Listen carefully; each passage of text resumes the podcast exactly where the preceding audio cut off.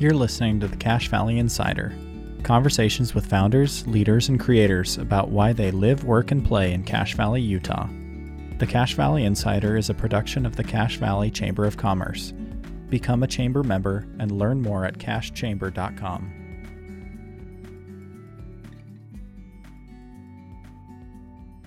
First of all, thank you all for attending and participating in today's Meet the Candidates event hosted by the Cache Valley Chamber of Commerce Legislative Affairs Committee. The Legislative Affairs Committee of the Chamber is very engaged during the legislative session and throughout the interim committee meetings. And it's an honor to serve with Karina Brown as one of the committee co chairs. My name is Chad Campbell, and I'm the president of the Bridgerland Technical College. And Jamie Andrus, who is the president of the chamber, asked me to conduct today's meeting. The Legislative Affairs Committee has been organized into subcommittees where members of the chamber and individuals from the community meet weekly throughout the legislative session. And at these weekly meetings, we invite subcommittees to present legislative topics and areas of focus for the entire group. The Chamber and its Legislative Affairs Committee work hard to be nonpartisan and to represent the interests of the Chamber members with our local and state political leaders. The Cache Valley Chamber of Commerce belongs to the Northern Utah Chamber Coalition, often known as NUC, which consists of all six chambers of commerce north of Salt Lake City and their respective legislators. And each Friday morning during the legislative session, um, of the legislature, NUC meets with all of the Northern Utah legislators. As our committee grows in numbers and influence, we'll continue this highly proactive approach to legislation. So, beginning this series of candidate forums is a new function of the committee. The committee is hosting a series of these candidate forums during the 2020 election process. Today is our third forum, and we've invited the candidates running for Utah's House District number four and House District five. The members participating today are Mary Kay Da Silva, Dan Johnson, and Dan Johnson running for House District 4, and Lauren Abel and Casey Snider running for House District 5. Future Meet the Candidate forums have been scheduled for September 29th and for October 9th. So get those things, events on your, your calendar. Okay, to our candidates, you will have time limits and there will be a sound at the end of your time limit. Please be civil and respectful. This is not a debate, but rather an opportunity for the community to get to know you better. Each candidate has received the format and the questions ahead of time, and we will rotate the order of the candidate responses. For our first section, we're going to have our candidates introduce themselves. They've been given four minutes each for this. And the order for this particular part, we'll start with Mary Kay De Silva, then Dan Johnson, then, then Lauren, and then with Casey Snider. So let's go that far. And Mary, feel free to get started. Okay, great. Hello, my name is Mary De Silva. I was born in Logan and raised in River Heights. I graduated from Skyview High School and attended Utah State and Weber State to become a registered nurse. During school, my husband of 38 years and I worked the night shift at Sunshine Terrace. My parents have lived in Cache Valley for 60 years. My father, Thad Box, was the Dean of the College of Natural Resources at USU for 30 years. He raised my siblings and me with a deep love of Utah. He is a fierce advocate of public lands. My home growing up was filled with words like sustainability. Camping, hiking, hunting, and fishing were regular activities. My mother, Jenny Box, was the second president of the League of Women Voters in Logan.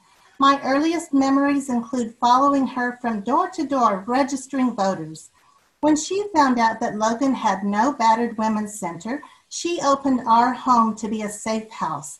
Police brought women and babies who were victims of domestic violence to stay with us. She helped found CAPSA.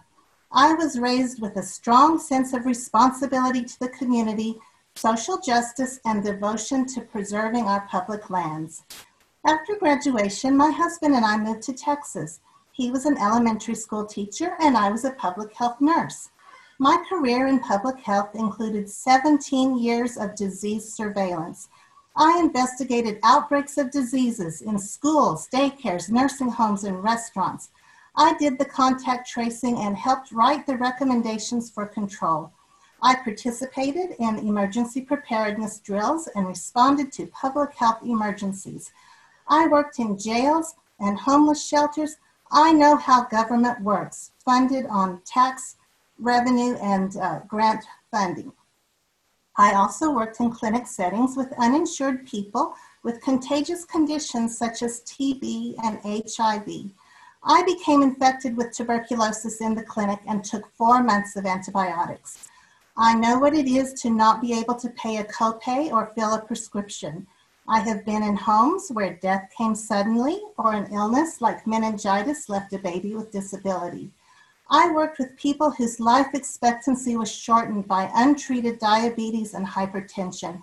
People who had to stop working because of arthritis while their teeth crumbled in their mouth because they couldn't afford to see a doctor or dentist. I have worked with people who lost their home when they became sick and couldn't work. In 2018, Utahns passed Proposition 3 to expand Medicaid, giving life saving access to a care to 130% of poverty level. House District 4 voted 60% in favor of expanding Medicaid.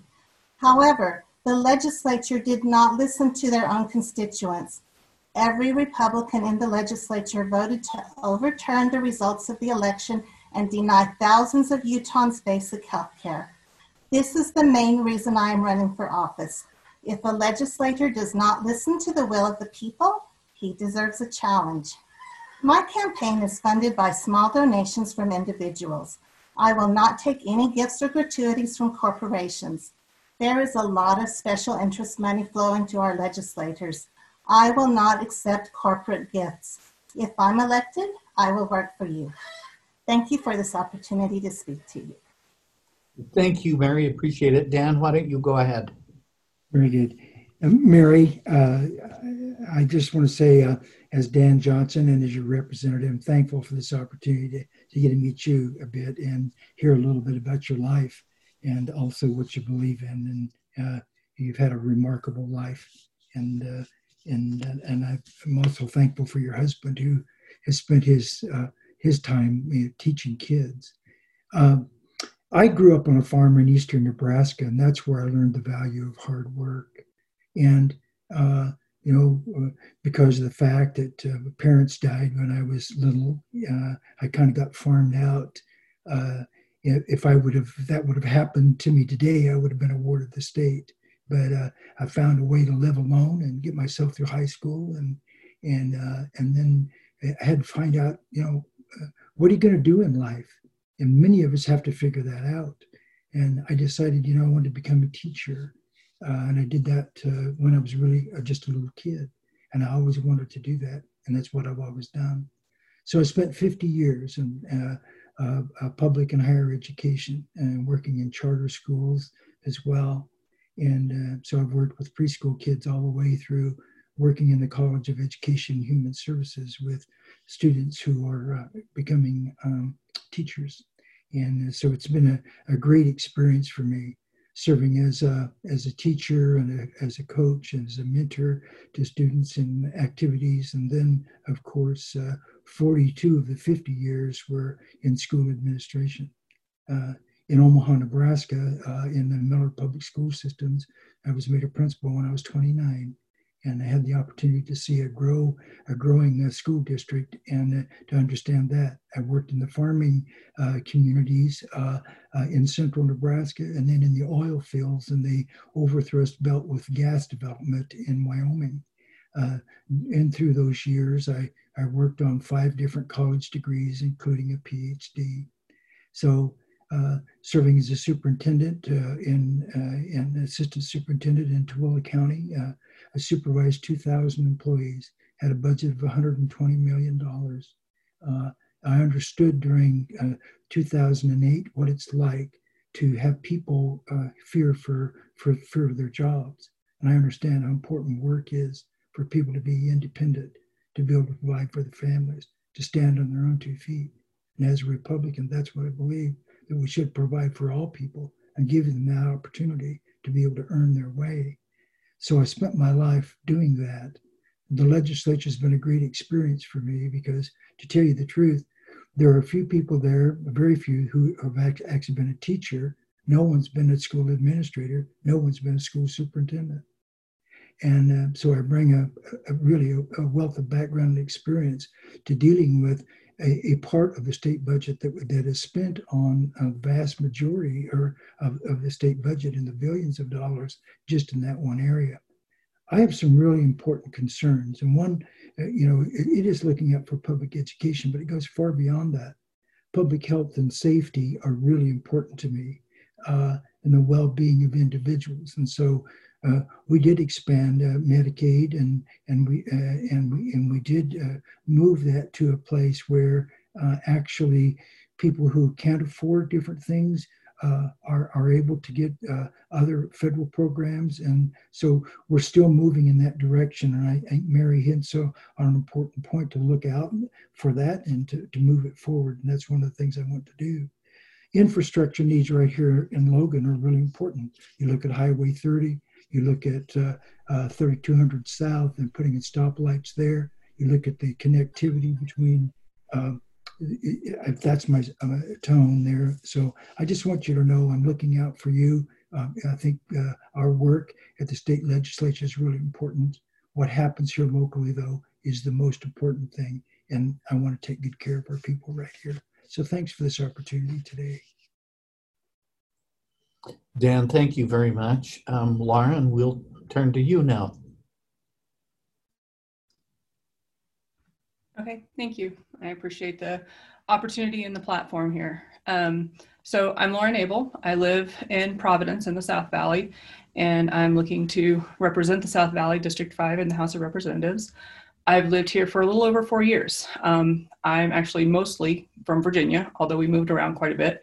Um, I've lived uh, all over the country. I've lived in Kentucky, I've lived in Maryland, I've lived in California, uh, I've lived across the ocean, I've lived in England. Uh, so I have a pretty broad experience of a lot of different places uh, and a lot of different communities. Um, uh, at the present time, I work as an analyst for a company called Harcon. Um, we provide training, organizational design, and, and work analysis uh, services, but uh, in the past, I've worked in many different sectors, um, mostly, I would say, in or around the federal government. Um, I served in the Coast Guard. I worked for the US Navy. Um, I spent time teaching uh, English as a second language. Uh, and I actually started out as an archaeologist. Um, and these days around Cache Valley, if I'm not working, I usually spend my time either volunteering with CAPSA as an advocate uh, coaching uh, my daughter's soccer team or helping out at her school. So that's kind of where you'll find me uh, these days. As for why I decided to run and what uh, is important to me, um, I feel very strongly, uh, similar to Mary, that we as a country have drifted away from representatives who actually represent the voice of their people.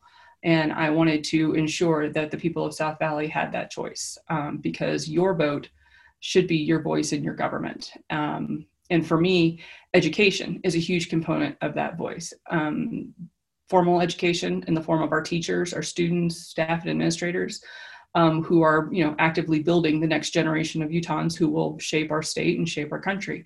But it's also a, a critical element of educated and informed public discourse, critical thought, and creative problem solving that will shape what we uh, as a community want our state and our future to look like. Thank you, Lauren. We appreciate your time and your comments. It's a pleasure to meet you. Um, if you're if you're finished, we'll move on to Casey. Yes, sir. Great. Well, thank you, Chad. Thanks for and, and to the rest of the chamber for letting me participate this afternoon. I gotta say, it those are three great bios and you got me coming up here last. So i'm uh you know i'm i'm in the presence of greatness and i hope not to disappoint the rest of you by listening to some of the things that we've tried to do here uh, on the south end. But again my name is casey snider. I'm uh, I'm actually originally from Liberty, Utah, which is about 10 miles south of our current farm here in Paradise. I, I grew up milking cows and put my way through school and, and university working on the dairy before school. And I was fortunate enough uh, to attend Utah State, where I married the Cache County Dairy Princess. So, um, above all the things I've done, that's probably the greatest. I uh, and I'm I'll take that all the way to the bank. I'm I the dairy kid married the dairy princess. That's pretty much how dreams come true. So, um, I have a small farm here in Paradise, like I say. Um, my wife and I are both proud Aggies, absolutely. Um, and we uh, we graduated from Utah State, and then we worked back in D.C. for a while, where I worked for U.S. Senate and the U.S. House of Representatives. I worked for um, Bob Bennett, the House Natural Resources Committee, and Congressman Rob Bishop. Um, in about 2011, we came home and had our started our family here. We have two kids um, who are full of it, but also full of the farm, and we've we've been fortunate enough to raise them in this in this wonderful place. Um, I've I have a background in natural resources and political science, and I have a, a master's degree um, from Johns Hopkins in environmental policy. So my my my background's been in, in largely in natural resource and ag policy, um, which for the South End is has been a pretty big thing. Is is our communities outside of Logan, and many of you know, are still largely rural. And uh, we've while we're we're experiencing some of the challenges that, that come all of us associated with growth, um, agriculture and some of those associated industries are still a huge part. And what I've tried to do in my service in the in the legislature is is represent uh, that industry, those people, and and the communities here on the South End. Um, one of the things that's been really important to me in my service is making sure I'm out and about. Um, I, I try to attend at least once a quarter my city council meetings. I believe you can't represent people you don't know. And I think if you talk to the mayors who whom I've had the pleasure of working with, they'd they'd say we I've I've tried and and hopefully I've I've represented them well. I also believe um, the south end of the valley is still very conservative in our views of the world, and so I've tried to take that to the legislature. I've I, along with my my good friend here, Dan, um, believe in the importance of limited government and individual responsibility and choice. And we've done what we can to hopefully inspire innovation uh, from the individual level, as that's something that's really important to many of us that that sort of uh, subscribe to that belief system. But again, I'm just happy to be here. So grateful for the chance to meet all of you and talk to you about some of the things we believe, and uh, look forward to the conversation. Thank you. Thank you, Casey. Appreciate that. We're going to move on now to question number one. And um, the order that we're going to have uh, you respond to question number one is Dan Johnson, you get to go first. Mary Kay De Silva, you get to go second. Casey, you get to go third. And Lauren, we have you last this time. And we will rotate that as we um, move on. Remember, you have two minutes uh, each to address these this question.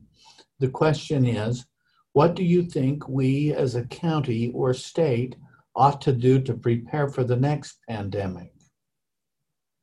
So, Dan. Very good. I want to make sure that I was unmuted. I, I, I think this is really an interesting question. I like it. One of the things I think about in the pandemic, as we watched it uh, unfold right at the beginning in our country, there was one thing that became very apparent to me and that was that we were not prepared. We did, we had supply lines that were overseas, and things that we needed in order for to address the pandemic were not in our supply chain because we didn't control it. And there was a panic. And so we were working very, very diligently uh, at the at the na- national level to create a lot of that stuff and be able to, to disseminate it. So I think one of the things that we can do to prepare for the next pandemic is to take stock of the things that we didn't have and develop ways in this country to develop those and to stockpile them. Because these kinds of things uh, uh, cause a lot of people a lot of problems and they cause them very, very quickly. So I think I think that is one thing. The other thing is that in the United States, we need to continue to foster a research and development so that we have individuals and people who are ready to go when certain sort of things arise. And so fostering our uh, uh, our ability to uh, fund science and science development, I think, is uh, is a very important thing. Another thing is just in the communication of it. This all filters down. We need to make sure that we have really, really strong methods of communication so that people understand the elements of a pandemic and what can be done uh, for them personally to uh, interface with it and, and for them to be safe.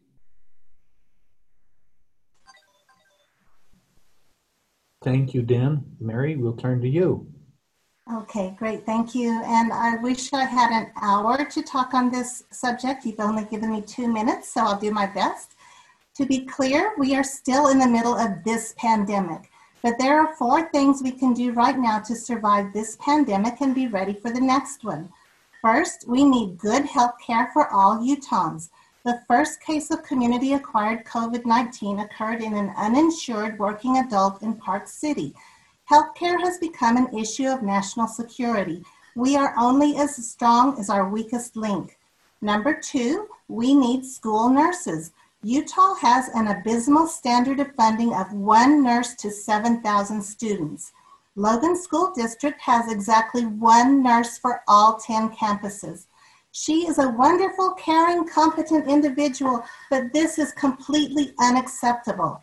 We can also change the opt out procedure for immunizations in schools. Right now, parents can opt out of required vaccinations for their children by watching a video and signing a waiver. We should strengthen vaccine requirements in school. Number three, we should have a certified infection preventionist on staff in every hospital and large medical facility. Number four, nursing homes, meatpacking plants, and jails have been hard hit with COVID. They should have mandatory infection control training for all employees, and we should fund sanitarians for more frequent inspections. Paid sick leave will also prevent sick employees from coming to work ill. People were surprised with COVID 19, but this was predicted. Pandemic response plans already exist and they were deployed in previous outbreaks such as SARS and Ebola.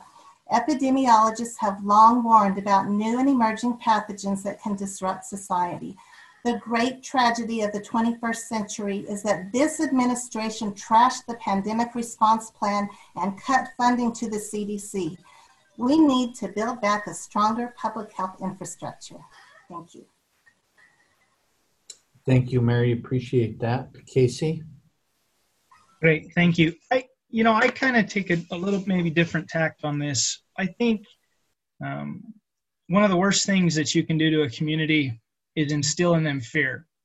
One of the greatest things you could ever do to people is give them hope and confidence. And I think what we've done wrong more than anything else during this pandemic is is instilled in a community um, something that goes well beyond caution, but uh, I think something that is could be aptly labeled fear.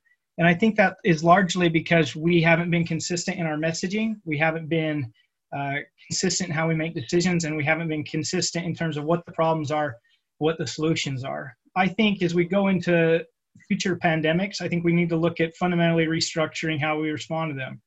The governor right now is operating under a state of emergency. That state of emergency has been going on for six months. That, that power granted to the governor was never contemplated to be used in this way and it and I think as that's rolled out, we've we've created conflict because we're we're consistently being told to do one thing from Salt Lake and something different here in the Bear River Health Department. In, in, in my opinion, as we prepare for future pandemics, we should empower local health departments. I have complete confidence in those in this community in terms of how they regulate, how they make decisions, how they provide prescriptions to how to respond to things. I don't have that same level of confidence coming from this from Salt Lake. I just don't. And it's not because there's anything nefarious there. I just think there how we do things in Cache Valley is fundamentally different how we than how we do things on the Wasatch Front. So, in my opinion, as we prepare for future pandemics, we should be empowering our local health departments. We should be working with local governments to make decisions and giving them the flexibility and options to do so. Now, that I think that also comes with, at the cost of making sure we're cooperative and we're consistent, that cities and counties are working together hand in hand, hand in glove to make some of these hard decisions. So I, I think going forward, solid planning from the local level is the best option. Thank you, Casey. Lauren? Uh, okay, well, I have the advantage of going last on this one, and uh, thus the advantage of being able to say I agree with uh, nearly everyone else who has spoken uh, on many, many points. Um, the the the coordination element, uh, in particular, um, I, I, find uh, to be a fairly universal concern um, among us and among um, the the public in general you know, when the next pandemic strikes, we may or may not be able to rely on the federal government um, at the time to provide a coordinated national response, as we were not able to this time uh, and continue to not be able to. Um, and Utah, in my view, needs to be ready to protect its citizens. Cache Valley needs to be ready to protect its citizens, um, regardless of that coordinated federal response. Uh, like Representative Johnson, um, I agree that uh, supply chains and some internal resilience uh, is in order. Um, we don't know what the next pandemic will be necessarily. We can't stockpile tests, but we can develop uh, robust testing protocols. We can stockpile uh, PPE, uh, personal protective equipment. We can put in place protocols to uh, revert to to immediately ramp up production of needed items to buttress local supply chains to work with local industry to get what we need uh, we can contract with the private sector for needed services if the public sector uh, becomes severely impacted by, um, you know, out of work, or I'm sorry, not out of work, uh, ill citizens. Um, but you know, most importantly, and I agree with Mary here, is to operationalize and fund surge healthcare services for the ill. No Utah should be left in medical debt from COVID or any other pandemic uh, pandemic pandemic unemployment benefits should be made readily available without bureaucratic stumbling or system crashes or waiting for weeks, uh, et cetera. I could sit here and recite the various pandemic planning manuals available, all of them available before COVID, um, and all of the various techniques and response elements that are available to policymakers. Uh, they're, they're all out there. But fundamentally, and I agree with um, with you all on this, uh, a coordinated public health response is essential. I continue to be sort of fascinated and horrified by the varying, the wildly varying narratives that um, pervade the public response. Um, and what I believe can make the next pandemic different is our ability to learn from this what is and is not really up for debate. Politics should not be allowed to infiltrate and corrupt the language. That was your time. The, shoot. Okay. I stand down. Lauren, thank you very much. Uh, let's go on to question number two. The order for question number two is Casey Snider, and then Lauren Abel, and Dan Johnson, and then Mary Kay De Silva. Um, again, two minutes for each response. Since some sectors of Utah's economy have been decimated, like tourism and others, how do you propose we go about helping these businesses and organizations? And Casey, let's start with you. Great, thanks. And just to clar- clarify here, real quick, so we live on a farm down here. There is a fly in my office. So if you see me doing like ninja swats and things, I'm trying to catch this little bugger, but he's not able to do so, and everybody's watching. So, um, but to the question, one of the things I think that really we need to do uh, in terms of helping some of these industries get back to where they were is goes to my previous answer relative to confidence.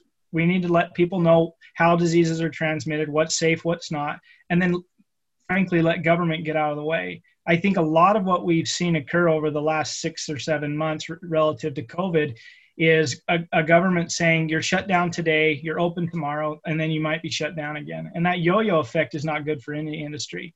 And I think what people want more than anything else is to be able to return to some sort sense of normality back to their lives and open business. I don't think there's a business in this valley that wants a handout. But what they do want is certainty and, and rules under which they can operate and to move forward in a way that provides um, food on the table and financial means for their families. I see it in, in agriculture, for example. We've we had an industry that was decimated in the spring because restaurants, which is 50% of that industry, were largely closed.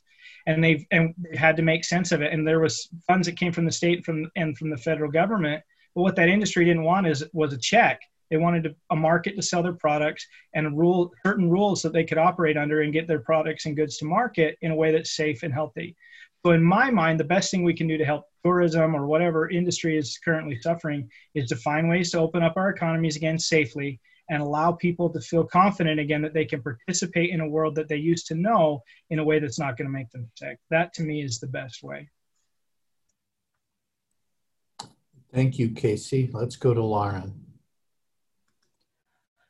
Uh, okay. Um, so uh, while we could enact the most stringent virus control measures in the country, we could be the safest place you could ever possibly visit or want to visit. Um, tourism and hospitality industries remain reliant on people's ability to travel safely. Um, in the US at this time, that confidence is just not high. And that, that is among Americans, that's also among the international population. Utah is a popular destination, not just for Utahns, but Americans across the country and for folks around the world. So while I have no doubt, none at all, that our tourism industry will rebound successfully, um, especially given that Utah is, uh, you know, offers a, a, plethora of outdoor winter activities. Um, in the current travel climate, um, businesses are suffering and our state's economic health will suffer as a result. I would love to tell you that I have a strategic program and plan for exactly how to uh, target and and help all of those those businesses and, and help this entire situation. And uh, unfortunately, I'm not in a position to to offer such a uh, an extreme outcome. Um, but in my research and uh, you know looking at this question. Um, you know the the things that government does to bolster the travel uh, I'm sorry the tourism industry um, are the things that we need to continue to be doing, bolstering Utah's worldwide reputation as a safe and healthy place to be. Uh, and to stay, um, helping to gild our reputation um, as as a place that people want to go. Um, I was very impressed with the Utah Office of Tourism efforts um, and would continue to support their strategy um, as I as I currently see it for rebuild, rebuilding tourism demand in Utah. Thank you, Lauren. Dan, let's go to you next. Uh, thank you. This is a great question. And I, as I read it uh, and thought deeply about this and, and uh, did a little research on it, I, am noticing in the question it says tourism and others. Tourism, of course, is one that uh, I think it does depend greatly upon whether or not people do feel safe here in, in this in this state. And I think it goes back to you know what is the plan? What have we told people? What what what is it that's really the truth? And and i think the test is whether or not we're actually able to see these industries do something and then people see that they actually can work they can come here tourism can can flourish because the state's actually a safe place to be. And so i think it's really important to have a good education plan in place uh, about that.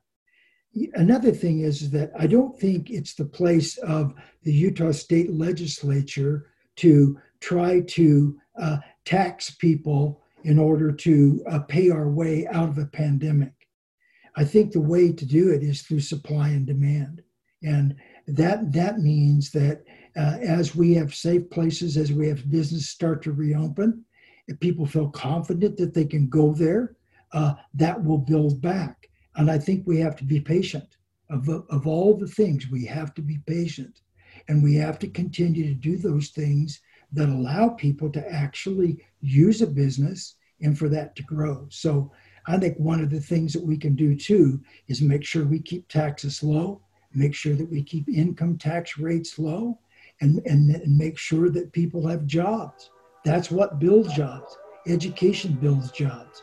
And as people have money to spend, they will spend it in businesses. And uh, that that's how I think this grows back. Is patience over time with the supply side of it and the demand side of it handling it for us. Thanks.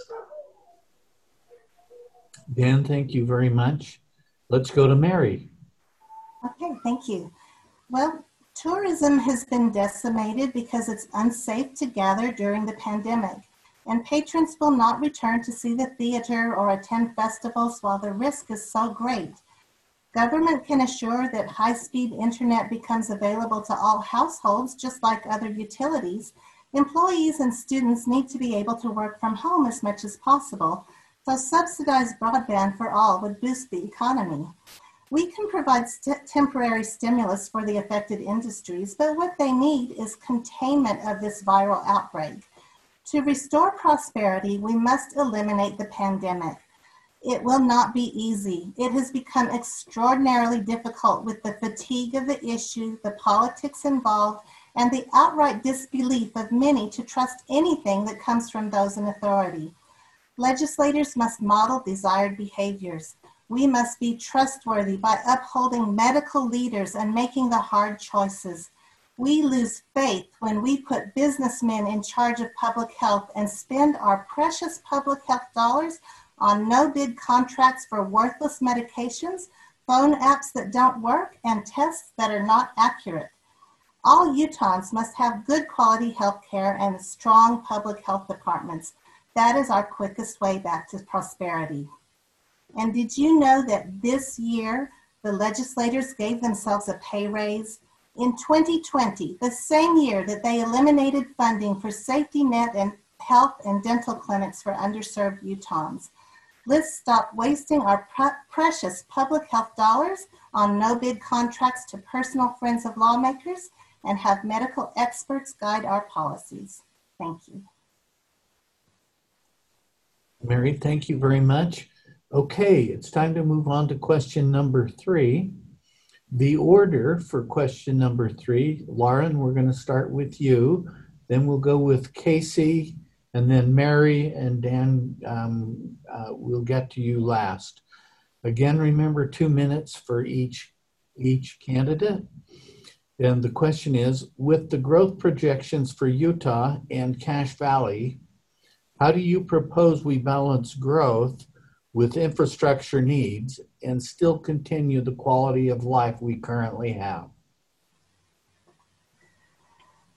Uh, okay, so um, as a transplant to Utah, uh, I'm very grateful for the opportunity to live here, even if my family might be considered outside growth. Um, but the idea of balancing growth versus quality of life kind of presents them as two sides to a coin, two things that are at odds with each other, but that doesn't actually have to be the case. Growth can bring opportunity to a community um, that it wasn't able to support before or wasn't eligible for, for, before. Things like improved internet service ability to support small businesses attracting external interest and money. Um, when people think of mom and pop shops the idea is that they're part of this you know rural community life when the current reality is in this country that there's actually far more support for small businesses in urban areas than in areas like ours when people think of infrastructure, they tend to think of things like, you know, bridges and roads and sewer lines, but there are other elements of this that can create connected rather than fragmented communities. Well-planned and distributed schools, transit connectivity, support for localized business districts. Um, when we talk about growth, there are two concepts that actually are at odds, which is density versus spread. And here in Cache Valley, we have some very natural boundaries that make that a very uh, significant concern for us um, and and both uh, represent you know problems. Um, as a community with a highly agricultural identity we don't want to lose those farmlands or those open spaces that make our valley so beautiful and so unique. You know personally i value the open spaces around where i live and when somebody recently sold off a big chunk of that and and uh, to a developer i, I kind of cringed. Um, that was that was not optimal. Um, but at the you know at the same time we don't want high rise smog filled urban center in the middle of our valley either. So how do we kind of cope with those two uh, opposing demands? And do i have all the solutions? Again no not exactly. But um, i see a trend possibly unintentional towards what i would call micro community development what other uh, places have called the 20 minute neighborhood, a place where the most things that you find for quality life are found within a 20 minute transit from your house. Now, in the valley, of course, that could put you in Idaho, depending on where you live. But um, the, the micro local community connection, increasing walkability, reducing reliance on cars to help improve our air quality, um, creating uh, what I would call spread out density, um, improves customer bases at local businesses, creating micro economies, um, and reduces some of the perceived disadvantages. That was your time. And I'm too wordy once again. Sorry about that. Lauren, thank you very much. Casey, let's go to you next. No, thank you. Um, you know, on, when it comes to growth and and development, um, first and foremost, I'm I'm always going to side uh, with private property rights. I think that's a fundamental question here um, in our country, and that's you know uh, for large portion of our society, property is where they derive at least a significant portion of their wealth. Um, however, I I think as we move forward, as we're growing, um, there are costs associated with growth or development of property rights that are assumed collectively by the group and not uh, it, focused on the individual, which I don't think is a fair uh, free market approach. For example, um, if I build out, let's say, a half a mile from Logan, the cost of serving my home or my development in terms of snow removal or garbage removal, or removal, water, power, all those things are going to be significantly less than if I build 10 miles south of Logan. And yet, the price to develop 10 miles south of Logan in what would be a rural economy or, or farm ground is an identical cost uh, t- as to what it would be for someone to develop right in town. And so I think that's a misappropriation of costs. And I think as we're looking as a community going forward, um, those that would grow or or um, make transactions that would be to their personal benefit have to not have to assume in some measure the costs that they're applying collectively on the community. I don't think that's otherwise it's not it's not fair and it's not free market. So in, in my mind, if we can get away from some of the sort of collectivism um, a notion that just because I'm 10 miles outside of town and want to develop, you should build the road. Rather, and look at how individuals who are making those choices should assume some of those costs. In the long run, I think that's the best way to balance balance growth and protect individual property rights. Casey, thank you very much. Mary, let's go to you next. Okay, thank you. Our population is growing and people's needs are changing. An increasing number of people on the same amount of land means a greater demand for education, health, and welfare for each person. Each person will have a smaller amount of space. For us to maintain high quality of life for future generations, we must increase management of our environment. We must work for sustainability, maintaining our needs without compromising the ability of future generations to meet theirs. Sustainability occurs when the actions of the present generation avoids depletion of natural resources to keep an ecological balance so that society's quality of life doesn't decrease. Legislators should not try to regulate the size or kind of house people live in, but their actions should encourage good stewardship of the land and its resources. We can make recycling more attractive and encourage reduction of single-use plastics we can make av- available funds for mass transit and place penalties on wasteful practices that pollute and use excessive resources. It is our responsibility to make good education, health care, and safe living for every person in our area.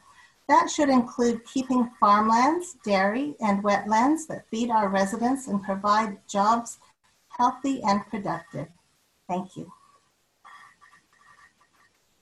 Thank you, Mary. Uh, Dan, let's go to you. Mm, thank you. Uh, I again find this a great question. Uh, it's one that's always on people's mind. And so let's just talk about this for just a minute. Um, one of the things about growth is just the intersection of all these different governmental units that exist. Uh, here you have uh, you have city government, you have county government, you have state government, and you have different sort of departments that intersect. One of the things that's really good that I think that needs to be continued here is the discussions that happen uh, between the various uh, different uh, units uh, across the state, like UDOT uh, talking to uh, transportation. And we'll use this as an example. I recently spoke with Uh, uh, uh, Mr. Barros Braceros at, at UDOT. Well, what happens with UDOT and what happens Valley and what Logan City and what they're developing. Those things really matter. And those things affect health because it affects air quality.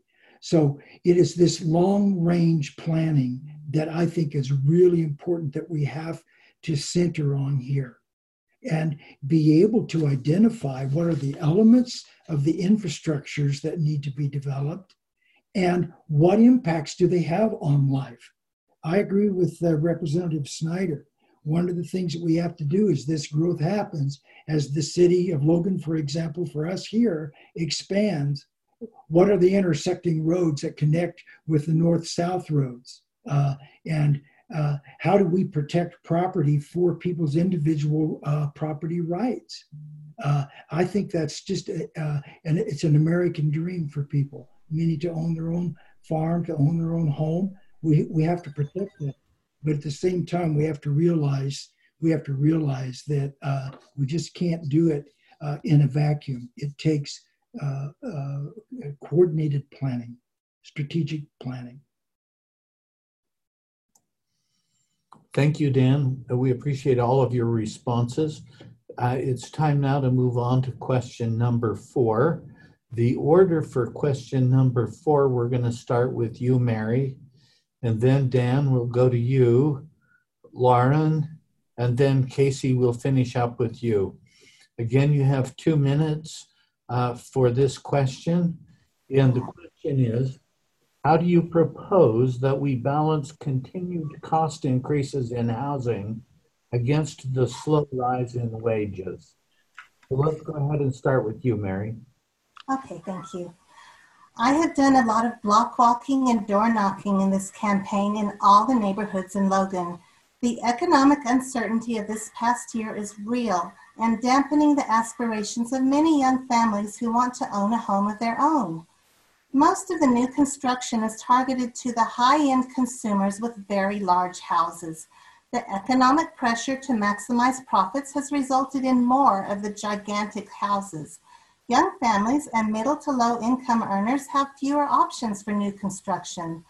Older houses are being subdivided, farmland is being eaten up with apartments, and the desire to live close to family is balanced with what jobs and housing are available. As our population grows, housing becomes scarcer and the market forces prices up. My two nephews in their 30s earn good wages as an electrician and a welder, but find that buying a home is extremely difficult. While zoning is the purview of the City Council, the state can consider incentives for construction of quality, modest sized homes for the middle income earners.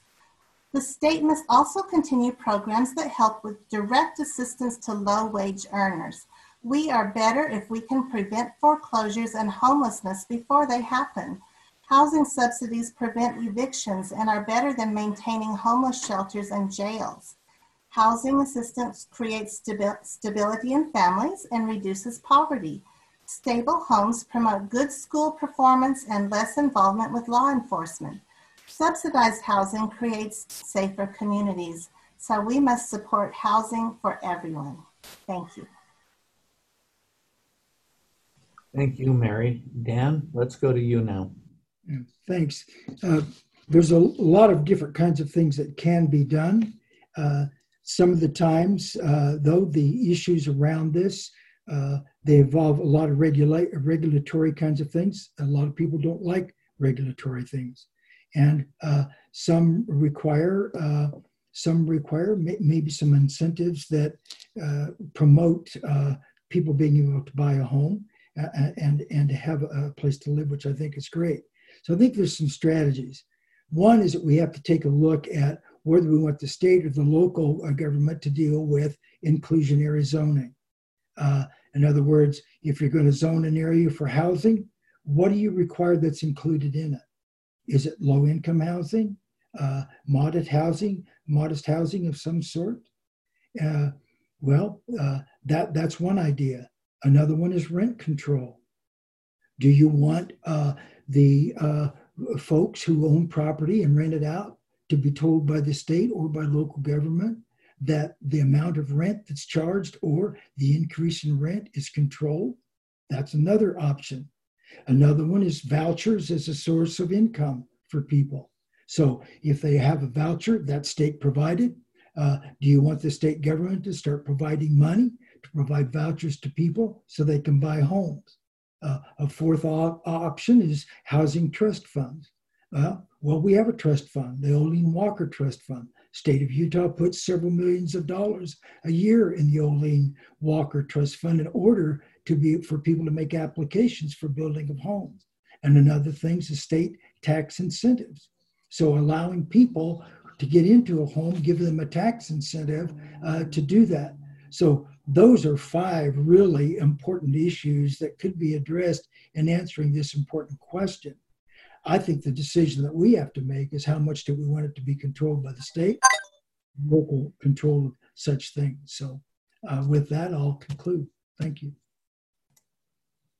Dan, thank you very much. Lauren, let's go to you.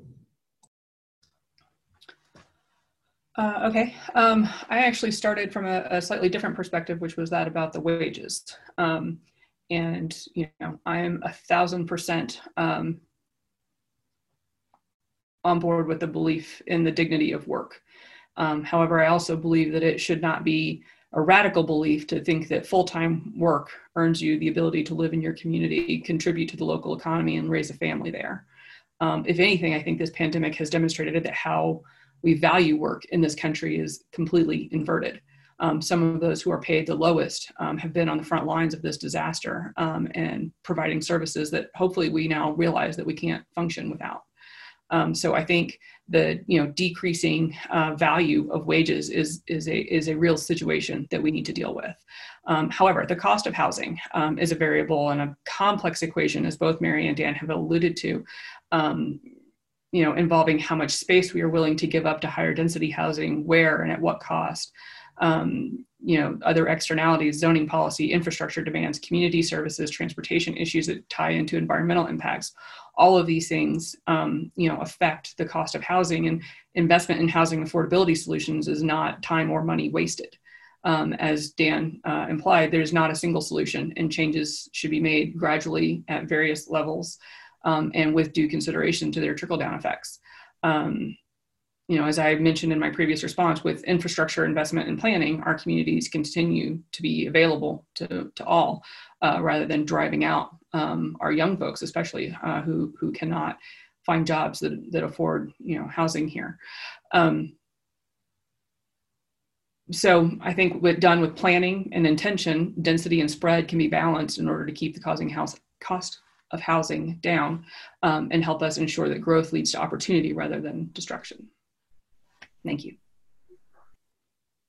Lauren, thank you very much. Uh, Casey, we'll conclude with you. No, thank you, and I, I appreciate it. I I guess we'll go last here. I think there's there's a lot that's said uh, that's worth thinking about. Um, but at a fundamental level, I actually disagree that government should play a, a, significant role in either the cost of housing or the cost of wages. Mm-hmm. I my own perspective is that I think markets are what drive decisions and supply and demand ultimately will solve some of these problems. And now there's there is, I would say, a, a really significant demand for housing right now in this valley. And how many times have we seen, not just in our community, but in other places, other places, sort of this NIMBY attitude and, and a desire to have government shut down a high density housing project. The market would bear it out. A developer is willing to take the risk, and we have government saying, uh, no, we, we, you can't do that, and the neighbors disagree. And I think that's what's driving large measure of this. On the wages side, you've got basic entry level jobs all over this valley, from JBS to Walmart. Jobs for people start can start with no uh, significant education, and they're making well over the federally mandated minimum wage. And that's because there's not enough people to fill those jobs, and the markets put the pressure to raise wages to make sure that you have people to fill those slots. So I, I believe in the long run, if we can find ways to to reasonably re- remove regulation and let markets push some of these answers, we're all going to be better off. I think the, the market will fix uh, irregularities regards to housing, and I think the market will fix uh, irregular irregularities as it relates to wages. So, thank you. Casey, thank you very much. Let me take this opportunity once again to thank all of our candidates for participating in today's event. One of the advantages of using technology for this event is that, um, like Karina asked earlier, it can be recorded and made available to the chamber members and others um, so that we might not even know who all sees or gets to learn about you from this experience. Again, let me thank you for your participation. Karina, I'm going to put you on the spot for two seconds since you're the co chair of this committee. Is there anything else that you would like to say before we end? Oh, I just want to thank you, uh, Mary, Dan, Lauren, and Casey, uh, for your time today. It's it's been great to hear from all of you and and hear, listen to your different perspectives, and and we appreciate your service and all, all that you do. With that said, we'll go ahead and conclude today's meeting. Thanks again, everybody, for participating. Thanks for listening to the Cache Valley Insider. For more conversations, listen and subscribe on Apple Podcasts, Spotify, or wherever podcasts are found. Join the Chamber at cachechamber.org.